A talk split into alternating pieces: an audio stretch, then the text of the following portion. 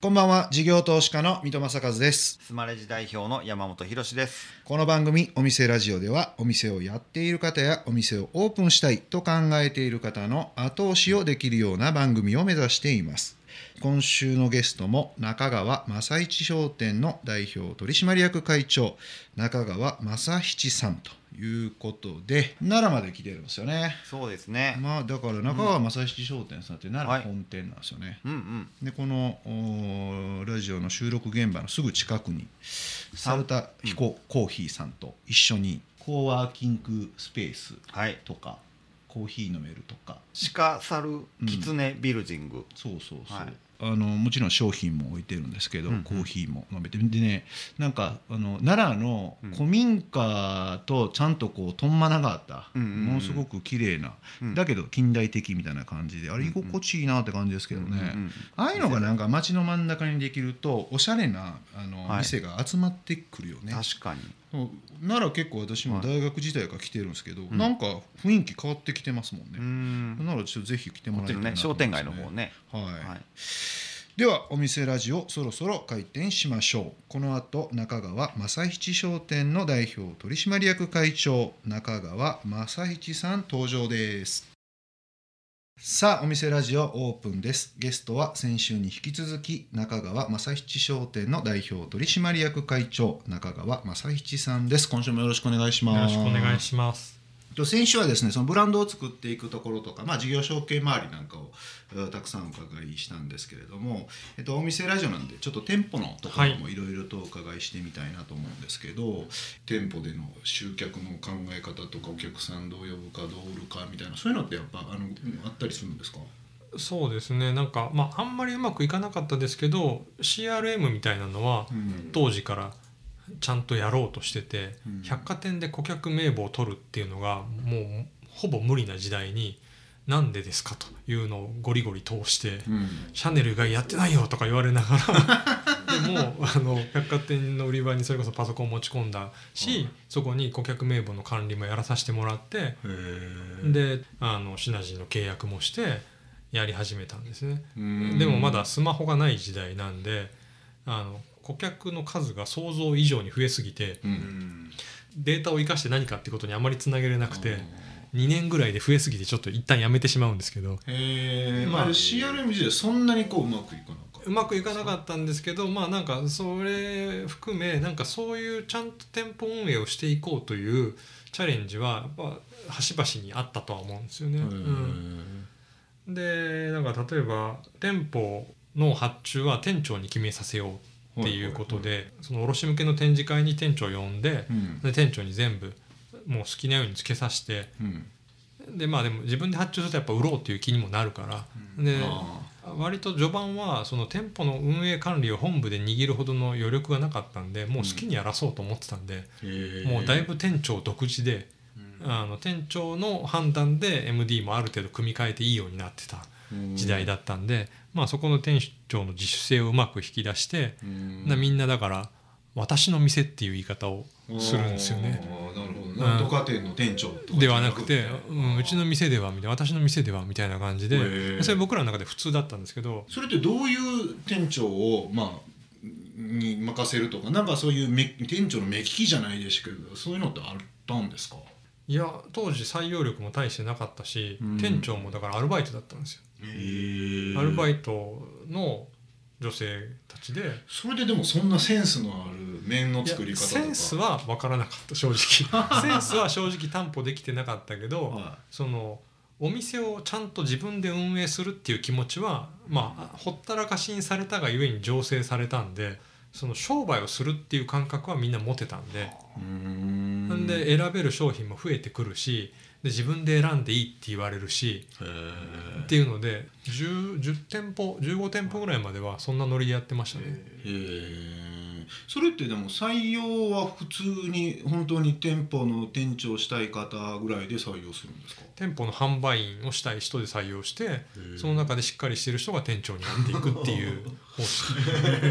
なんか再現性がないようなあるような話だな。今思うと凄まじかったですけど新店って言ったら普通社員とか経験者が何人かいて立ち上げるじゃないですか。全員初のスタッフでやってました。よそれでもこんだけ商品点数があってその裏にはストーリーがいっぱいあってブランドビジョンもあってそれ結構理解してもらって語ってもらわないと店舗のところでみたいな。そういうのあんまり序盤はだから時間かかってましたね。うん。でまだビジョンができる前とかだったからあー。10店舗15店舗って。あだからその時代はもうなんか、うん、みんな独立のお店をやってるって感じ。今はさすがにそんなことはないのもちろん。今はもうちゃんとやまあそれをだから僕ちゃんとかどうかは分からないなと思うんですけど ある時から本部主導でその MD 計画やとかであと社員の教育だとかあとビジョン研修だとか採用とかってもうめっちゃちゃんとやりだしたんですけどやっぱその変わり目の時はやっぱハレーションはありましたよね。ーうーん。なんかこう独立心を持ってやってたのにそれを良しとされなくなってきたからそれで嫌で辞めてった子たちはやっぱいましたね。うんでまあそれはでも成長痛かなと思いました。だから60店舗であの状態は確かに無理だしでそのブランドイメージみたいなことで言うと全然コントロールできてない時代もあったから、まあそれはフェーズによるよなと思いますね。うんうんそれ今は、えっと店長さんにはどういうこう教育方針をこう施していってるっていう形になるんですか？今は本当にだいぶシステマティックになってきてるしただその中でもでも今この瞬間はあれかな、えー、と本部発注になってるかな。うん。ただなんかあと接客とかはやっぱうち割と肝なんで普通の雑貨店より全然接客するんで、うん。なんか接客のその考え方ポリシーみたいなことは割と口酸っぱくやってたりとか、それはどんなこう方針が？えっと接心交換っていうっ接心交換ていう標語を掲げてて、はい。接するに心で交換ですね。でこれは何かっていうとよくこの逆は接客売上だと言ってて。接客売上。うん。うん。客に接して売上作りに行くっていううんのじゃなくてちゃんと心に接しに行って売り上げじゃなくて好きになってもらうっていうブランドとして。っていうことをまあ心がけてやりましょうっていう一応標語があり。うんでまあもちろんテクニカルな話。はもちろんちゃんと教育としてはあるんですけどなんかそこをやれてるからあんまり押し付けがましくもなくかといって接客に行かないで放置するわけでもなくその微妙なバランスをまあこの言葉だけじゃないですけどまあ保ててるんじゃないかなとは思います。ね。商品のこのなんかストーリーをうまく語りに行ってあげるとそういうイメージそうですそうでですすででも全然興味ない商品をがっつり語りに行っても惹かれるだけだし、ね。だからなんかちょっと手に取ってまああるいはまた戻ってきた瞬間とかそういうところで適切な量のやっぱりインプットをするっていう、まあえ語りがないとストーリーがないと工芸なんて売れないんで、まあ、それは必要なんですけどそこの差し出すタイミングみたいなのはやっぱ大切だと思うし。でそれをやっぱり意識して、まあ、店舗のスタッフがやってくれてるからこそ今があるんだと思うんで。うん。デジタルの広告をほぼやらないのもなんかその辺とつながってる気はしますね。あ広告ってほぼないです。えそしたら、えっと新規で出店しますってなった時ってどうやって露出をしていったりするんですか？お店にの前に通りがかってもらうことと うちからの発信だけです。ねへえ、まあ、それは SNS のアカウントみたいなのも SNS とか含めてってことですそうなんです。それって初期の頃っていうかその数店舗とか10店舗20店舗ぐらいの頃からももうそういう広告でダーンみたいなの広告費はもうずっとない基本的にへえそれどういう工夫が？その初期のという頃かお金がない。当時は。がへえでも都内だからでも客が来ない。だお店を出すこと自体が実はそのブランドイメージを作るそのタッチポイントの中で最も寄与度が高い大切なポイントだと思ってて。うん。だからその出店オファーに対しての見極めとかはめちゃめちゃちゃんとやってるつもりです。ね。館のあの集客力なんかをこうしっかりと厳選した上で出せばそんなに広告それでなんかそこで収益が出るか出ないかっていう話と同時にブランドとしての見え方がこれで良くなるのかどうなのかみたいなことをめっちゃ気にしてますね。うーんじゃあ結構ハイエンドのところにもお金払ってくれるようなそれなりに意識が高いというか、感度の高いような人が来るような館そうですね。うん。なるほどな。雰囲気でしかないんですけど。へえそれ行っってみてでも例えば新しくできるような館って、うん。その客筋とかあわかんんまないですね。見えないじゃないですか。わかんないです。でもなんか土地勘がないとん。僕関西なんで関西はやっぱ分かるし東京も一部は分かるけどそうじゃないところってやっぱ雰囲気が分かんないんですよね。そうですよね。でそういう時はまあ地元のスーパーに行ってはい。どんな品揃えかっていうのは見ますね、はあ面白い、うん、で僕豚肉得意なんでは豚肉の品揃えを見ながら。いい豚肉が。そうそうそうそうそう。い、面白い。豚肉理論面白いですねいい肩ロースがあるかどうかなんですよ。へえそれめちゃくちゃ面白い。えーお送りしているのは中川さんセレクトの一曲。なぜこの曲を選ばれたんでしょうか？えーこれは本当にコンサルをやり始めてもう必死にもうワーカーホリック気味に働いてる時なんか東京駅で最終の新幹線に乗ろうと思って改札に来ていっぺんもうなんか全てが切れて動けなくなった時があるんですよ。ええ相当もうもう動けないってなった時のあの時の感情をなんとなくこのユリイカを聞くと思い出させてくれるっていうかまさにこの曲の歌詞。そうですねまさに。えーどんな歌詞があるんですか？なんか東京ですれていくみたいな。そうなんです。あの時の辛い気持ちを思い出す。やっぱ東京がしんどかったんですか？いやもうちょっと今思っまあ今も結構働いてますけどめちゃめちゃ働いててで出張も当然一人で行ってやってる中で、そうですね。だから社内も、まあ、だいぶついては来てくれてましたけどちょっと一瞬距離が離れてる時の感じですかね、うんなるほど。はい、えーお送りしたのはサカナクションユリイカでした。お伺いしたいのはそのどうやってこはう値段をつけていってっていう、でどのくらいの粗利を確保していこうみたいな、はい。そういうのってあのそれなりの物差しってあったりするんですか？ねはい。あの僕もう随分早く権限以上どんどんしてってものづくりにはほぼ関わってない。10年ぐらい前からほぼ関わってないんですけど値付けだけは必ず社長時代はずっとやってて。うん。でうちはその商品が出揃うと最後にその上代決定会議っていううん。もう商品が一度にずらっと並んでうん。原価が全部見えてて。うん。で商品企画した子が全部プレゼンしていく。で僕は値をつけるっていうのがあるんですけど。で基本的には原価率がだいたい平均するとこのぐらいになってほしいよねっていうのがあるんで原価からの想定状態があるんですけど。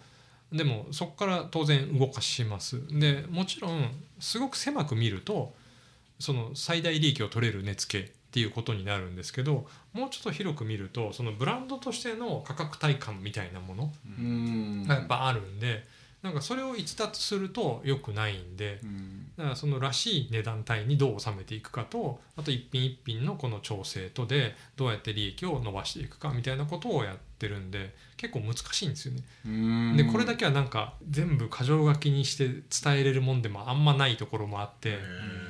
商品によってやっぱ全然違うみたいな感じそうですね。でもちろん外す時もあるんですけど予想。でもまあまあ理屈があるし積み上げもあるしあと流れもあるんで。それなんかすごくうまくいった事例とか逆になんかやっぱこの値段の付け方失敗したなみたいな事例ってあったりします？あーなんか値段だけではないんですけど随分古い商品ですけど千代布っていうガーゼハンカチうん。で柄がプリントされてるんですけどでこれ普通にやると700円ぐらいで売れないとうん。利益取れないんですよ。うん。これなかなか良かったんでで当時のマーケットでいうとこれ売れると思ってで最初8柄出てきてたんですけどこれで思い切った値段でいくべきだと思って500円にしたんですね。うん。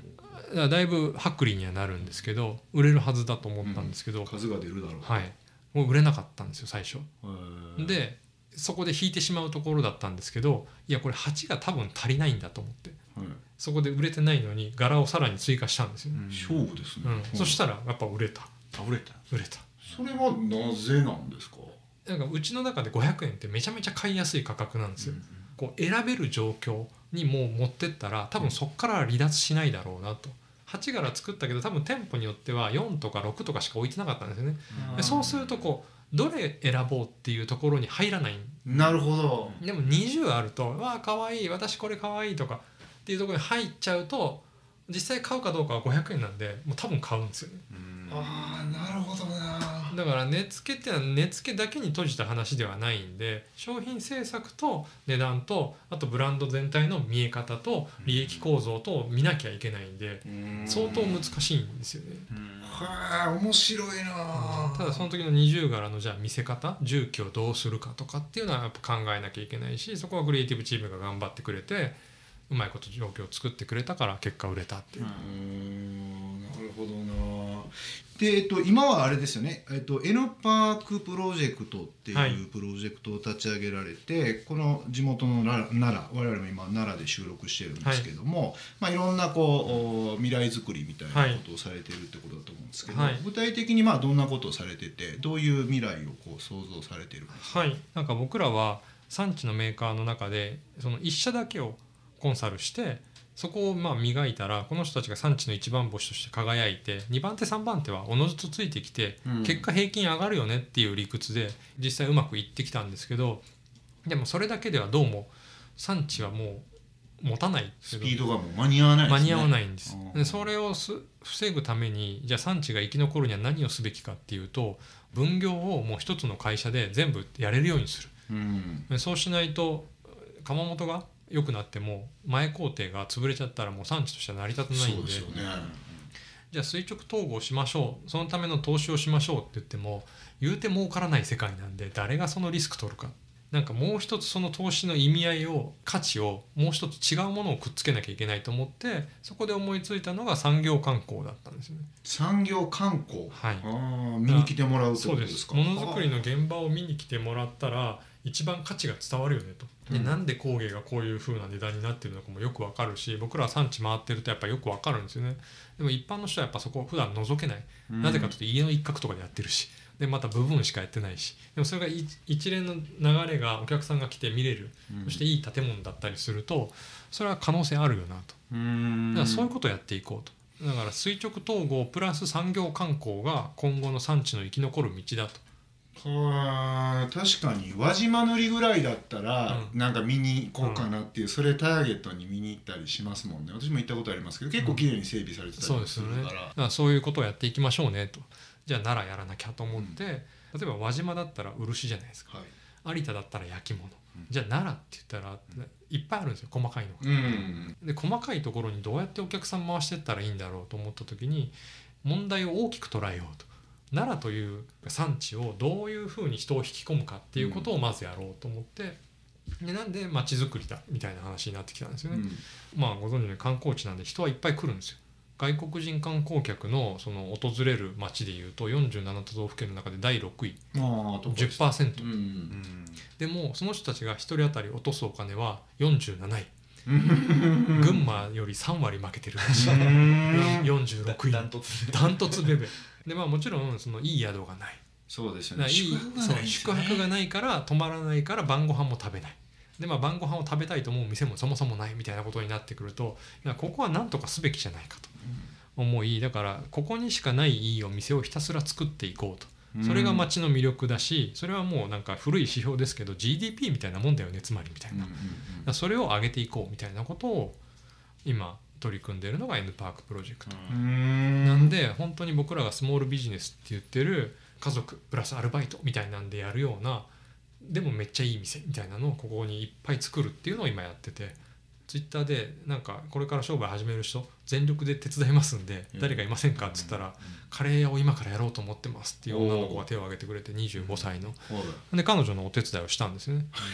めちゃくちゃ彼女はラッキーです でちょうどコロナが始まる直前の2月にオープンして最初行列もできてん。でもすぐコロナになってうん。でも大変だったんですけど1年目黒字で終わることができてで2年目はちょっと場所も移転して今さらに伸びていってるんですけどうん。そうそういうことをやりたいとか興味持ってる人たちを集めるセミナーとかミートアップとかであとビジネスピッチみたいなのを開いてでそこでえー見つけた人たちに手伝うよって言って手伝ってでその人たちがどんどん出てきたらなんか町自体がなんかならそういうちっちゃいビジネスにはいいらしいよと。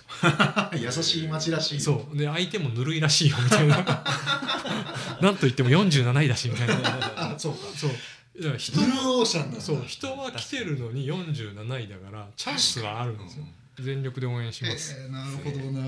わかりました。ありがとうございます。はい、えー、と残念ながらお時間来てしまいまして、えーと最後この質問ではい。締めくくりたいと思います、中川さんにとってお店とは？はい。ブランドイメージを作っていく中での最重要タッチポイントだと思ってます。商品だけで伝わることって限界があると思うんですよ。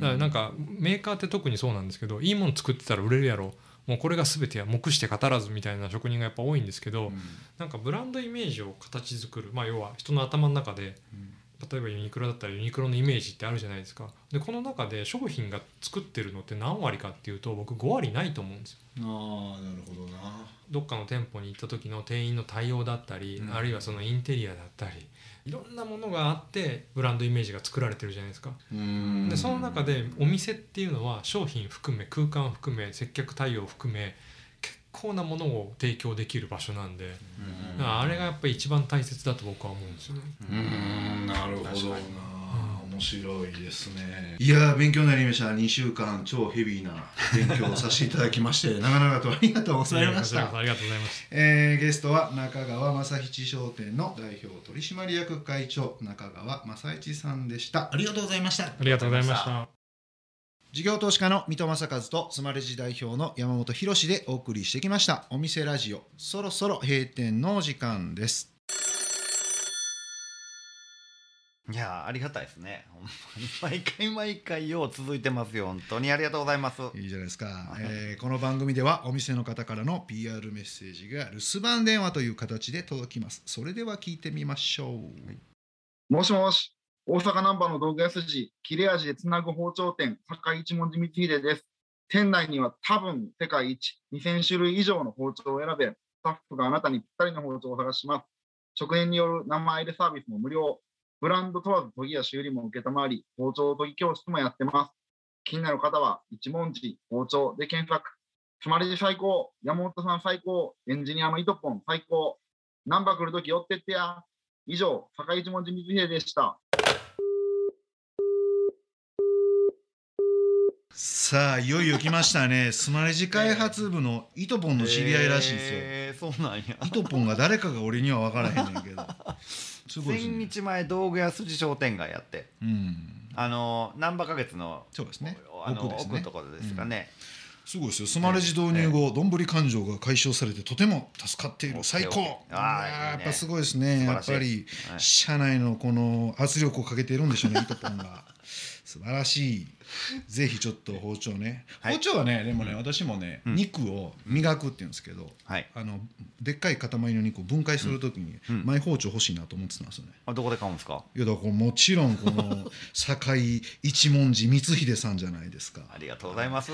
えー今日の留守番電話のメッセージはスマレジを使っているお店大阪難波堺一文字光秀さんからでした。ありがとうございますさて山本さん、はい。2週にわたって中川さんにお話をお伺いしましたがいかがでしたでしょうか？あの広しのコーナはい、ーはい、ありがとうございます。頑張ります。はい広し頑張ります、はいはいなんでしょうか？いやいや。えー、とお店の、えーうん。確かね運営のこと具体的なところを教えていただいたのとで後半ねあの N パークプロジェクトのことを伺ったりとかして、うん。まあ、両方すごい学びが多かったんですけど N パークプロジェクトは実は私初めの頃にお声掛けいただいてあの説明をいただいてたんですけど、うん。その時はえ中川さん何すんねやろって言って分かんなかったんですけど、はいはい。すごい奥深いあの産地もひっくるめて、うん。あの盛り上げていこうっていうすごいこ今日はすごい腹落ちして大きなことをやっぱ考えてはったんやなっていうちょっと感動しましたね。ほんではい。中川さんがこういうスモールスタートでなんか店舗運営するのを手伝ってくれるって知恵とかアイディア出してくれるんだったら絶対なんか若手の人やった方がいいっすよね。めちゃくちゃいいですよね。これ多分ほんまに。おやらしい話。お金に換算したら何十万何百万取られても全然変じゃないですもんね、だからなんか人は来てるんですもんね。そうそう。フットワーク軽いなんかまさにお店ラジオ聞いてる今からチャレンジしようっていう人ね、はい。ぜひ聞いてあのー N パークプロジェクトはい。参加してほしいですね。素晴らしい。はい、はい。さてお店ラジオでは番組の感想や我々2人に対する疑問質問など皆さんからのメッセージもお待ちしていますメッセージの宛先はメールアドレスお店 at interfm.jp お店 at interfm.jp までお送りください。放送から1週間は radiko のタイムフリーでお聞きいただけます。また AuDee、YouTube、Spotify、Podcast などでも配信中です。番組の放送後記にリンクを貼ってありますのでご確認ください。そして音声メディア Voicy でも番組のアーカイブを配信中です。放送で紹介しきれなかった未公開部分なども聞くことができます。ぜひ Voicy の方もお楽しみください。はい。お店ラジオスペースボイシーで検索ですね。はい。それではここまでのお相手は水戸正和と山本博史でした。お店ラジオまた来週ご来店お待ちしています